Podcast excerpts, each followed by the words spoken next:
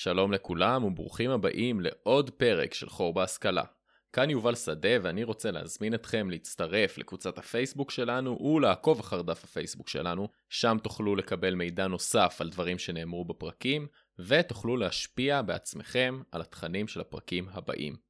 יאללה, בואו נתחיל עוד פרק.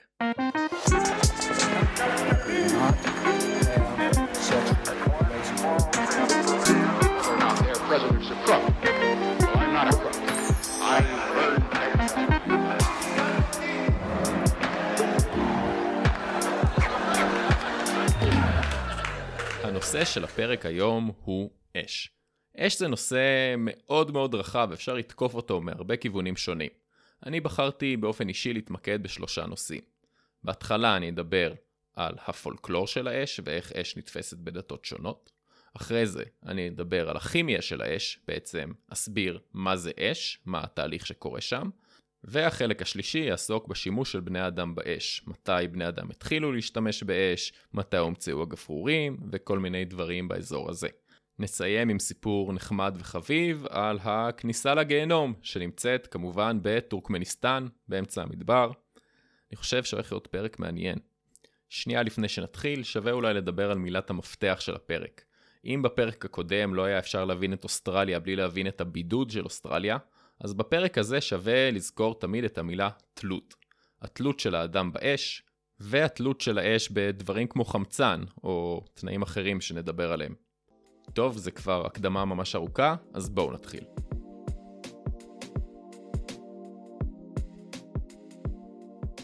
אני רוצה להזמין אתכם למסע. מסע לתקופה יותר קדומה מזאת שאנחנו נמצאים בה עכשיו, וגם לתרבות שהיא קצת שונה מהתרבות שאנחנו נמצאים בה עכשיו. בואו נלך אחורה אלפי שנים לתקופה של הטיטנים.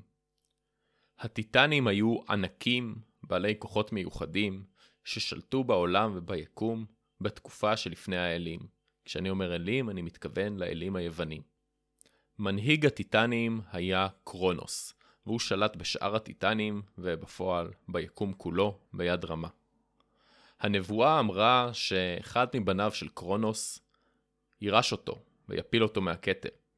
הנבואה הזאת הלחיצה את קרונוס, ותכלס בצדק. אז מה שהוא עשה, כמו כל טיטן נורמלי, היה לאכול את הבנים שלו שנולדו. ולכן הוא אכל את הבן הראשון שלו, ואת הבן השני שלו, ואת הבן השלישי והרביעי והחמישי. אך את הבן השישי שלו הוא לא הצליח לאכול. הבן הזה גדל, והתחזק והתעצם, והיום כולכם מכירים אותו לא, לא בתור מייקל ג'ורדן, אלא בתור זהוס, מלך האלים. זהוס זכר שקרונוס אביו רצה לאכול אותו ולהרוג אותו, וזהוס ארגן מרד ונלחם באביו וגייס לשורותיו בני טיטנים אחרים, וביחד אותם בני טיטנים הביסו את קרונוס, כאשר זהוס חיסל אותו בעצמו עם מכת הברק שלו, כאילו היה איזה פיקאצ'ו. וכך הסתיימה לה תקופת הטיטנים והחלה תקופה חדשה, התקופה של האלים האולימפיים. אלים כמו זאוס, הרה, האדס ופוסידון. אבל האם זה אומר שבאמת כל הטיטנים מתו? לא. היו טיטנים שלא נלחמו לצד קרונוס, ולכן זאוס והאלים האחרים לא הרגו אותם. אחד מהם היה הטיטן פרומתאוס. לאחר אותה מלחמה איומה, זאוס החליט שהטיטנים שנשארו יעזרו לו בכל מיני משימות. ופרומתאוס וטיטנים נוספים קיבלו את המשימה של להעניק חיים לכדור הארץ. בין היתר, הם בראו את בעלי החיים ובעל חיים מסוים שנקרא האדם. פרומתאוס הסתכל על האדם והחליט שהוא רוצה להעניק לו גם תבונה והיגיון. עכשיו, פרומתאוס היה בחור חכם, והוא ידע שזאוס לא רצה שהאדם יקבל את הדברים האלה, ולכן הוא מיד לימד את האדם לעשות דבר נוסף, להקריב קורבן. וככה פרומתאוס לימד את האדם להקריב את הקורבן הראשון לאלים אי פעם. ואיך מקריבים קורבן לאלים? לוקחים חיה, במקרה הזה פר, ושורפים אותה. ככה בעצם נראה קורבן. ופה נכנסת לנו לראשונה הגיבורה האמיתית של הסיפור. הגיבורה היא לא פרומתאוס, שהוא כמובן לא גיבורה, אלא האש. למרות אותו קורבן, זאוס עדיין היה עצבני על פרומתאוס, ועדיין היה גם עצבני על האדם. ולכן זאוס החליט שהוא לוקח את האש מהאדם ומחזיר אותה לאולימפוס.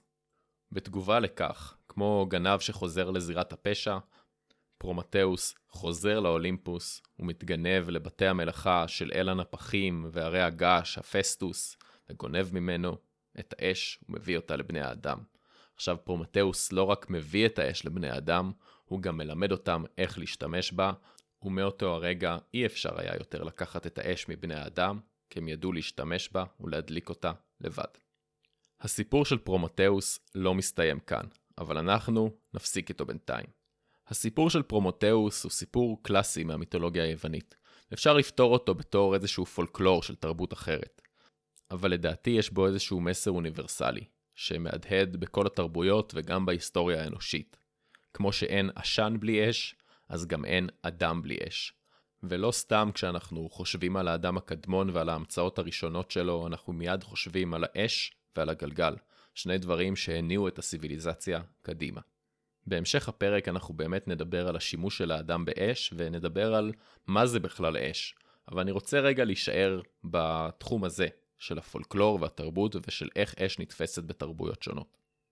שווה להגיד שבכל התרבויות מתייחסים לאש, וטקסי אש הם אחד הדברים הכי פרימיטיביים שקיימים בכל תרבות.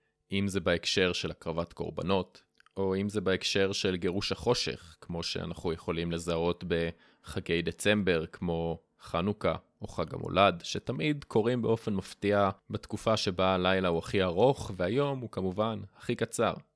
אחת הדתות שהכי מזוהה עם פולחן האש היא הדת האיראנית הקדומה של זרטוסטרה, הדת הזורואסטרית. דת זו, שהייתה דומיננטית באיראן עד כניסת האסלאם, האמינה בשני כוחות מנוגדים, בטוב וברע. מבחינת הזורואסטרים, החושך סימל את הרוע, ואילו האור סימן את הטוב. לכן שימוש באש הפך להיות מוטיב פולחני מרכזי בדת הזורואסטרית. עד היום, מאות אלפי המאמינים בדרכו של זרטוסטרה הולכים ומתפללים במקדשי האש, שהם הבתי כנסת של הדת הזאת. במקדשי האש יש להבה שדולקת תמיד, ותפקידם של הכהנים של הדת היא לדאוג לזה שהם ימשיכו לבעור. רגע, מאיפה אנחנו מכירים מקדש שתמיד דולקת בו אש? אולי זה מזכיר לנו באיזשהו מקום את הסיפור של חנוכה ובית המקדש? אז כן, גם בפולחן היהודי יש לנו הרבה מאוד שימושים שקשורים לאש. בבית המקדש היה נהוג להדליק את נרות המנורה, בעלת שבעת הקנים, גם בבוקר וגם בערב, בכל יום, חוץ משבת כמובן. כמו כן, בבית המקדש היה נהוג להקריב פעמיים ביום קורבן עולה. וגם פולחן זה, בדומה למה שמוצג במיתולוגיה היוונית, היה שריפה של בעלי חיים, רק שהפעם הם היו כשרים, כמובן. בקיצור, גם הפולקלור והדת היהודית לא חפים משימוש בפולחן אש. ניתן לראות את זה עד ימינו אנו, בכל פעם שמישהי מדליקה נרות שבת, או שמתבצע טקס הבדלה. מעניין גם לדבר על היחס לאש ביהדות, כי מצד אחד אפשר לראות באש בתור משהו אלוהי, כמו אליהו שעולה במרכבת אש השמיימה, או הסנה הבוער שמייצג באופן הכי מובהק התגלות אלוהית. ומצד שני, ביהדות לפעמים מתייחסים אל האש בתור משהו שהוא של בני האדם, והוא לא דווקא שייך לאל, לפחות לא באופן ישיר. במדרש מהתלמוד הבבלי מדובר על כך ששני דברים נבראו במוצ"ש, זאת אומרת, אחרי שאלוהים כבר ברא את כל שאר הדברים במהלך שבעה ימים. שני הדברים שנבראו הם האש והפרד, שני דברים שהאדם ברא. האש נוצרה על ידי זה שהאדם חיכך שני אבנים והדליק אותה, ואילו הפרד נוצר מזה שהוא לקח שתי בהמות והרבה אותן. בכל מקרה, המסר שעולה פה הוא שהאש היא יצירה אנושית, ולא יצירה אלוהית. אז מה זה האש הזאת בכלל, ולמה היא כל כך חשובה לאדם, ולמה הוא כל כך תלוי בה? בואו נדבר שנייה על מה זה אש מבחינה כימית, ונעזוב רגע את כל הפולקלור והתרבויות והאלים.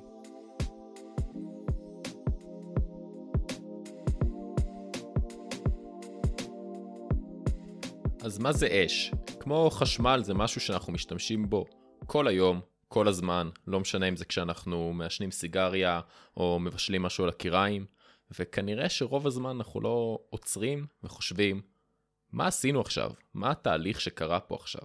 מה זה בכלל לעזאזל אש? אז פעם חשבו שהאש היא יסוד, והיה תיאוריה טרום-מדעית שקראו לה ארבעת היסודות. התיאוריה הזאת, שפותחה ביוון אבל אומצה על ידי רוב העולם הקדום, כולל היהדות, דיברה על ארבעה יסודות שמהם מורכב העולם רוח, מים, אדמה ואש. גם לסינים הייתה תיאוריה דומה, רק שלהם היו חמישה יסודות אש, אדמה, מים, עץ ומתכת. היום אנחנו כבר לא חושבים על יסודות בצורה הזאת, אבל אנחנו כן צריכים להיזכר ביסודות, בטבלה המחזורית. זוכרים שהיה משהו כזה? אני מניח שלמדתם את זה פעם. אז בשביל שאוכל להסביר לכם מה זה אש, אני צריך לקחת אתכם שוב אחורה. רק שהפעם זה לא אלפי שנים אחורה, אלא לספסל הלימודים, לסביבות כיתה ח'-ט', לשיעור מדעים, שבו למדנו על ההבדל בין תרכובת לתערובת. ולמדנו על כל מיני יסודות, ביניהם חמצן. אז אני שנייה אעשה פה מבוא לכימיה בסיסית, כדי שנוכל להמשיך לדבר באותה שפה.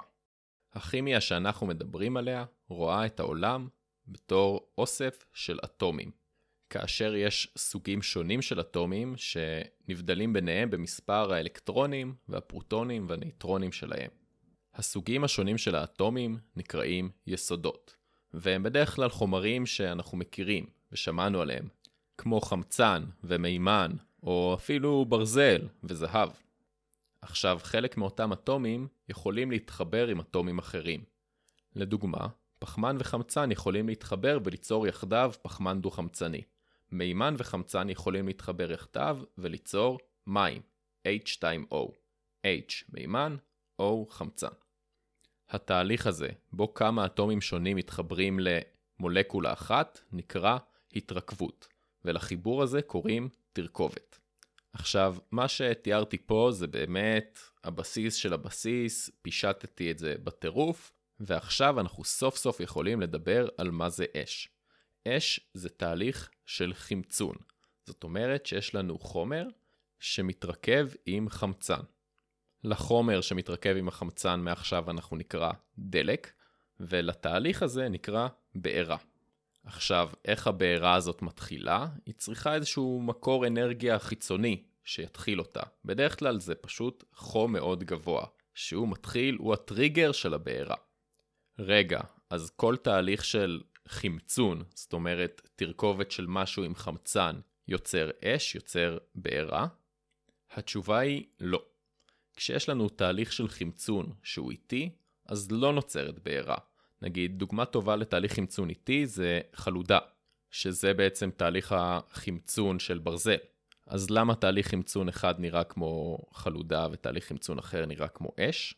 כמו שאמרתי קודם, הכל קשור לקצב החמצון, למהירות שלו.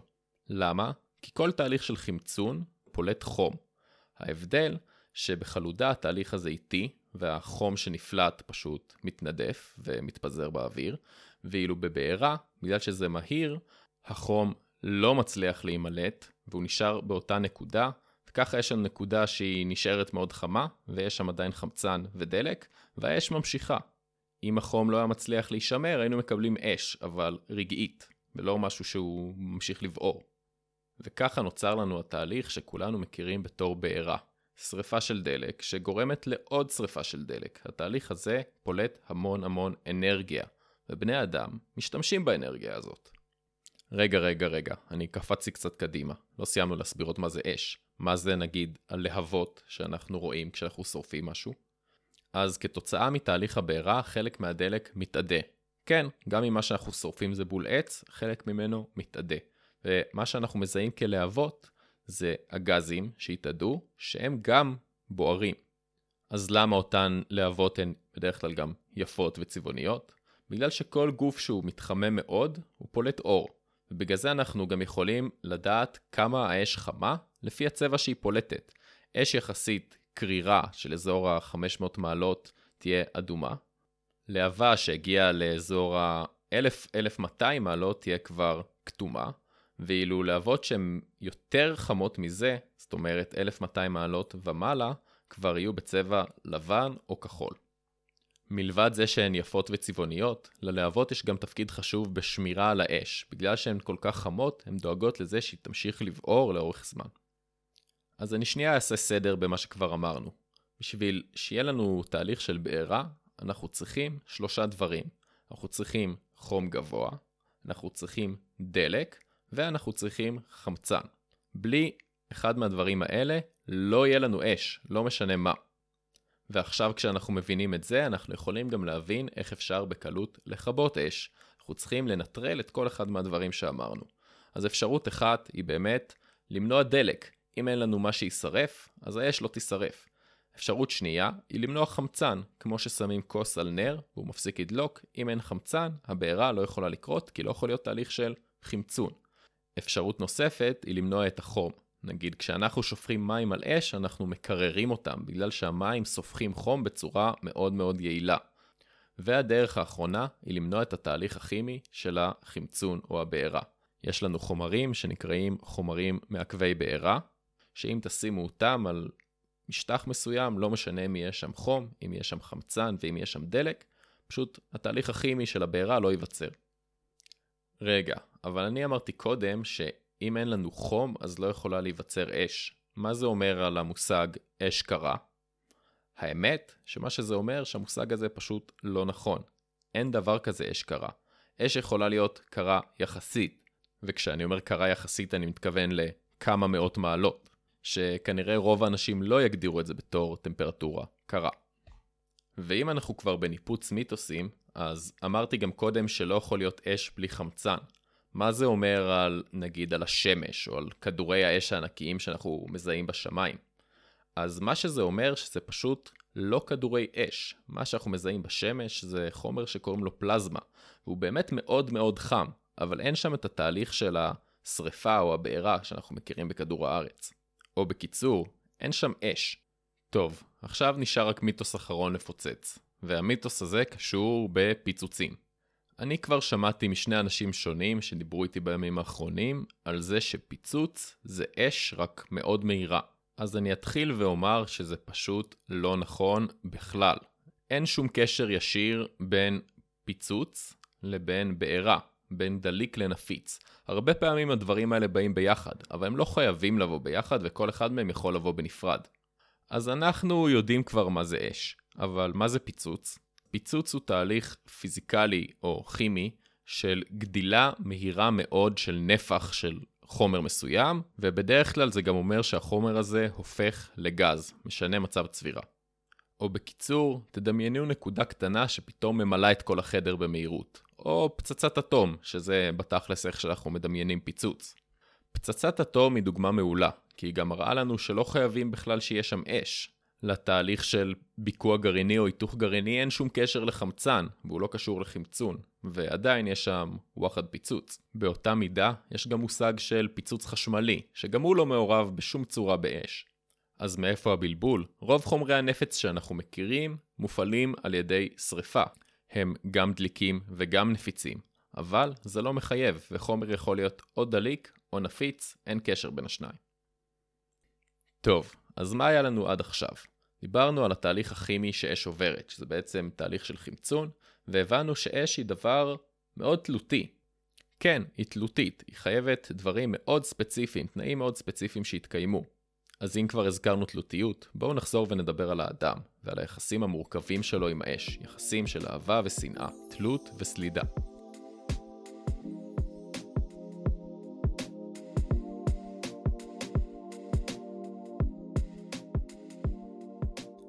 אני יודע שזאת כבר הפעם השלישית, אבל אני רוצה לקחת אתכם שוב אחורה, אבל הפעם באמת אחורה. בואו נלך מיליון וחצי שנה אחורה. כי בערך בנקודת זמן הזאת אנחנו מוצאים עדויות ראשונות של שימוש באש על ידי האדם. העדויות האלו, שרובן נמצאו באפריקה, כוללות כלי אבן של האדם הקדמון שיש עליהם סימנים של אש. החוקרים סבורים שלא מדובר באש שהאדם הקדמון הצית, אלא באש שהוא מצא. נגיד שריפה שהוא נחשף אליה ואז אולי לקח כמה גחלים הביתה. עכשיו, התיאוריה הזאת היא די סבירה, כי עד היום אנחנו מצליחים לזהות בעלי חיים שמנצלים שריפות לתועלתם האישית. בגלל שיש התנהגות דומה בעולם בעלי החיים, סביר להניח שבני האדם באותה תקופה פעלו די אותו דבר. אז מתי אנחנו מצליחים למצוא עדויות של בני אדם שהשתמשו באש בצורה קצת יותר מתוחכמת? אז העדות הראשונה, באופן מפתיע, נמצאה בארץ ישראל, באזור גשר בנות יעקב. גשר מעל הירדן ההררי, שנמצא ליד קיבוץ גדות. בכל מקרה, באתר הארכיאולוגי שם מצאו עדויות של אבנים שרופות, שנראות כאילו הם היו חלק ממדורה. והחוקרים תיארכו את הממצא הזה ללפני 800 אלף שנה, הממצא הכי קדום של שימוש במדורות על ידי בני אדם. עכשיו, אותם אנשים שהשתמשו במדורות לפני 800 אלף שנה, לא היו בני אדם כמונו, אלא היו זן יותר קדום של אדם קדמון בשם הומו ארקטוס, או האדם הזקוף. אותו הומו ארקטוס כנראה היה סוג של אב קדמון להומו ספיאנס, שהוא אנחנו. אבל גם זנים אחרים של אדם קדמון, כמו האדם הניאנדרטלי, שאנחנו כנראה לא ממש הצאצאים שלו, אז גם הם ידעו להשתמש באש. זה כנראה לא היה משהו שהוא בלעדי רק לנו ולאבות הקדמונים שלנו. יש אפילו חוקרים שטוענים שהאדם הניאנדרטלי ידע להשתמש באש יותר טוב מאיתנו ומהאבות הקדמונים שלנו, ומהר מאוד הוא ידע לייצר זפת משרפה של עצים, ויש הטוענים שאולי הוא גם ידע להדליק אש עם אבני צור. אוקיי, בסדר, הבנו, סבבה, כל מיני סוגים של אדם קדמון הצליחו להשתלט על האש וידעו להשתמש בה ועשו מדורות. מה ה big deal? מה האש שינתה בחיים של האדם הקדמון יותר מדי? אז זהו, כנראה שדי הרבה. חוץ מהמובן הברור של אש כמחממת וכמשהו שמאיר את המערה שאתה גר בה לצורך העניין, יש לאש שימוש מאוד מאוד מרכזי, שיש חוקרים שטוענים שהוא אפילו שינה את האבולוציה האנושית. והדבר הזה הוא בישול מזון. אחד מהחוקרים האלו הוא ריצ'רד רנגהם. ריצ'רד טוען שבישול המזון הוא היתרון שהיה לבני אדם על קופי אדם אחרים, וזה הסיבה למה המוח שלהם מתפתח בצורה כל כך גדולה. רנגם טוען שמאובנים של האדם הקדמון שנמצאו לאחר התקופה שהוא התחיל לבשל את האוכל שלו, הראו שהשיניים לאט לאט נהיו קטנות יותר, והמעיים גם הם נהיו קטנים יותר. השינוי הזה התאפשר בגלל שהאוכל נהיה פשוט קל יותר לעיכול. וברגע שהאדם התחיל לאכול אוכל יותר קל לעיכול, עם כנראה גם הרבה יותר קלוריות, אז הוא יכל לתפעל מוח יותר גדול, שדורש יותר אנרגיה. לא כולם מסכימים עם רנגם, חלקם חושבים שהתיאוריה שלו נותנת יותר מדי קרדיט לאוכל המבושל. אבל אם הוא צודק ואם הוא לא צודק, הבישול של האוכל נהיה אוניברסלי. כל התרבויות בעולם, ללא יוצא מן הכלל, מבשלות את האוכל שלהם, גם תרבויות של ציידים לקטים. זאת אומרת שבשלב מסוים, ללא יוצא מן הכלל, כל בני האדם נהיו תלותיים לחלוטין באש. והאמת שאפשר גם להבין אותם, כי חוץ מבישול, יש לאש עוד השפעות חיוביות על האדם. חוקרים זיהו שבזמן שבן אדם מסתכל על מדורה, לחץ הדם שלו יורד, וכמו כן זה מאפשר לו לנהל אינטראקציות חברתיות יותר בקלות, או במילים אחרות, אש עוזרת לנו להירגע. ואני מניח שהרבה מאיתנו יכולים להגיד שהמחקר הזה סך הכל די אינטואיטיבי. כשאתה יושב מול מדורה, הרבה פעמים אתה נרגע. אתה יכול להסתכל על האש במשך המון המון זמן בלי לעשות שום דבר אחר. לנהל שיחות עם אנשים זרים זה פתאום משהו שהוא קצת יותר קל. וזה כנראה לא מופרך לחשוב שלאש עצמה יש איזושהי השפעה בהקשר הזה, לפחות לממד הוויזואלי שלה. ועכשיו נחזור לרצף ההיסטורי. אז איך בני אדם ברחבי העולם הדליקו את האש שלהם? כנראה שזה התחיל מלקיחה של אש ממקורות טבעיים. זאת אומרת, בני אדם ראו שרפה, ולקחו איזה ענף או גחל בוער חזרה איתם למערה, וניסו פשוט לשמור על האש בחיים. אחרי זה, בשלב יותר מאוחר, בני אדם התחילו להדליק את האש בעצמם. כנראה שבחלק מהמקרים הם עשו את זה בעזרת שפשוף של שתי מקלות אחד בשני במהירות, אבל קשה לנו לדעת את זה בוודאות כי מקלות פשוט לא נשמרים, ולכן אין עדויות ברורות של הדבר הזה. מה שכן יש עדויות זה שבני אדם כבר מלפני 50 אלף שנה התחילו להדליק אש בעזרת אבני צור. רגע, איך מדליקים באמת אש בעזרת אבן צור? פשוט לוקחים שתי אבני צור ומקישים אותם אחד בשנייה בחוזקה והם מקבלים אש? לא בדיוק. מה שצריך זה מצד אחד אבן צור, ומצד השני פירית. פירית זה סוג של מינרל של ברזל שניתן למצוא בטבע. הוא יחסית נפוץ ויש שמכנים אותו זהב שוטים, בגלל שהיו וטעו שבטעות מדובר בזהב. בכל מקרה, כאשר לוקחים אבן צור ומקישים בה בחוזקה בפירית, מקבלים ניצוץ, וככה ניתן להדליק אש, וכנראה שככה בני האדם הדליקו אש במשך שנים, כשבשלב מסוים האפירית הוחלפה בברזל ואחר כך גם בפלדה. בכל מקרה, הצורת הדלקה הזאת הייתה נפוצה מאוד עד למהפכה ששינתה את העולם, ואני כמובן מדבר על גפרורים. הגפרורים הראשונים הומצאו בסין, במאה החמישית לספירה. זה לא היה גפרורים כמו שאנחנו מכירים אותם היום, אלא מקלות שהקצה שלהם פשוט היה טבול בגופרית. הגפרורים האלה גם לא ממש שימשו להדליק אש, אלא יותר להעביר אותם ממקום למקום בצורה נוחה. הגפרורים המודרניים הומצאו במאה ה-19. ההבדל העיקרי בין הגפרורים האלה לגפרורים שיש לנו היום זה שהם לא היו בטיחותיים. יכלתם פשוט לשפשף אותם על כל דבר והם היו נדלקים. בשלב מסוים ההמצאה הגאונית שתיקנה את זה הייתה לקחת חלק מהתערובת, בעצם את החלק של הזרחן, ולשים אותו על הקופסה, וככה אנחנו מקבלים את הגפרורים כמו שאנחנו מכירים אותם היום. בשלב הזה אפשר להגיד שיחסית סיימנו את הסקירה ההיסטורית שלנו. שווה לזרוק עוד איזה מילה או שתיים על התלות של האדם באש בעולם המודרני. אנחנו לא רק אה, משתמשים באש בבישול, כל מקורות האנרגיה שלנו, כל המנועי בעירה פנימית כמו שיש במכוניות, כל התחנות פחם שלנו, הכל מבוסס על אש.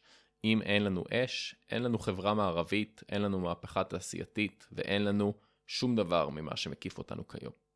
רגע, אז אש זה רק דבר נהדר שאנחנו מאוד אוהבים אותו? לא, כמובן שזה גם דבר שהוא מסכן אותנו, כמו במצב של שריפות. אבל מלבד שריפות והפגיעה הישירה של האדם באש, אני רוצה לדבר על מה שלפני שנייה היללתי, על התלות האנרגטית של האדם בשריפה. אני מניח שכל מי שמאזין לפודקאסט הזה לפחות נתקל במושג של התחממות גלובלית. וכנראה שגם שמעתם שמדענים טוענים שהרבה מההתחממות הגלובלית קורית בגלל גזי חממה, שנפלטים משרפת הפחם והדלקים השונים שמשתמשים בהם בשביל לייצר אנרגיה. עכשיו, אני ממש לא רוצה להטיף בכל מה שקשור להתחממות גלובלית, זה נושא מאוד גדול שאפשר להקדיש לו כמה פרקים אם, אה, אם יהיה ביקוש, אבל אני רוצה לספר סיפור על שימוש לא אחראי של האדם במאגר אנרגיה, ואני חושב שזה גם סיפור מעניין ומגניב, אז שווה להקשיב לו.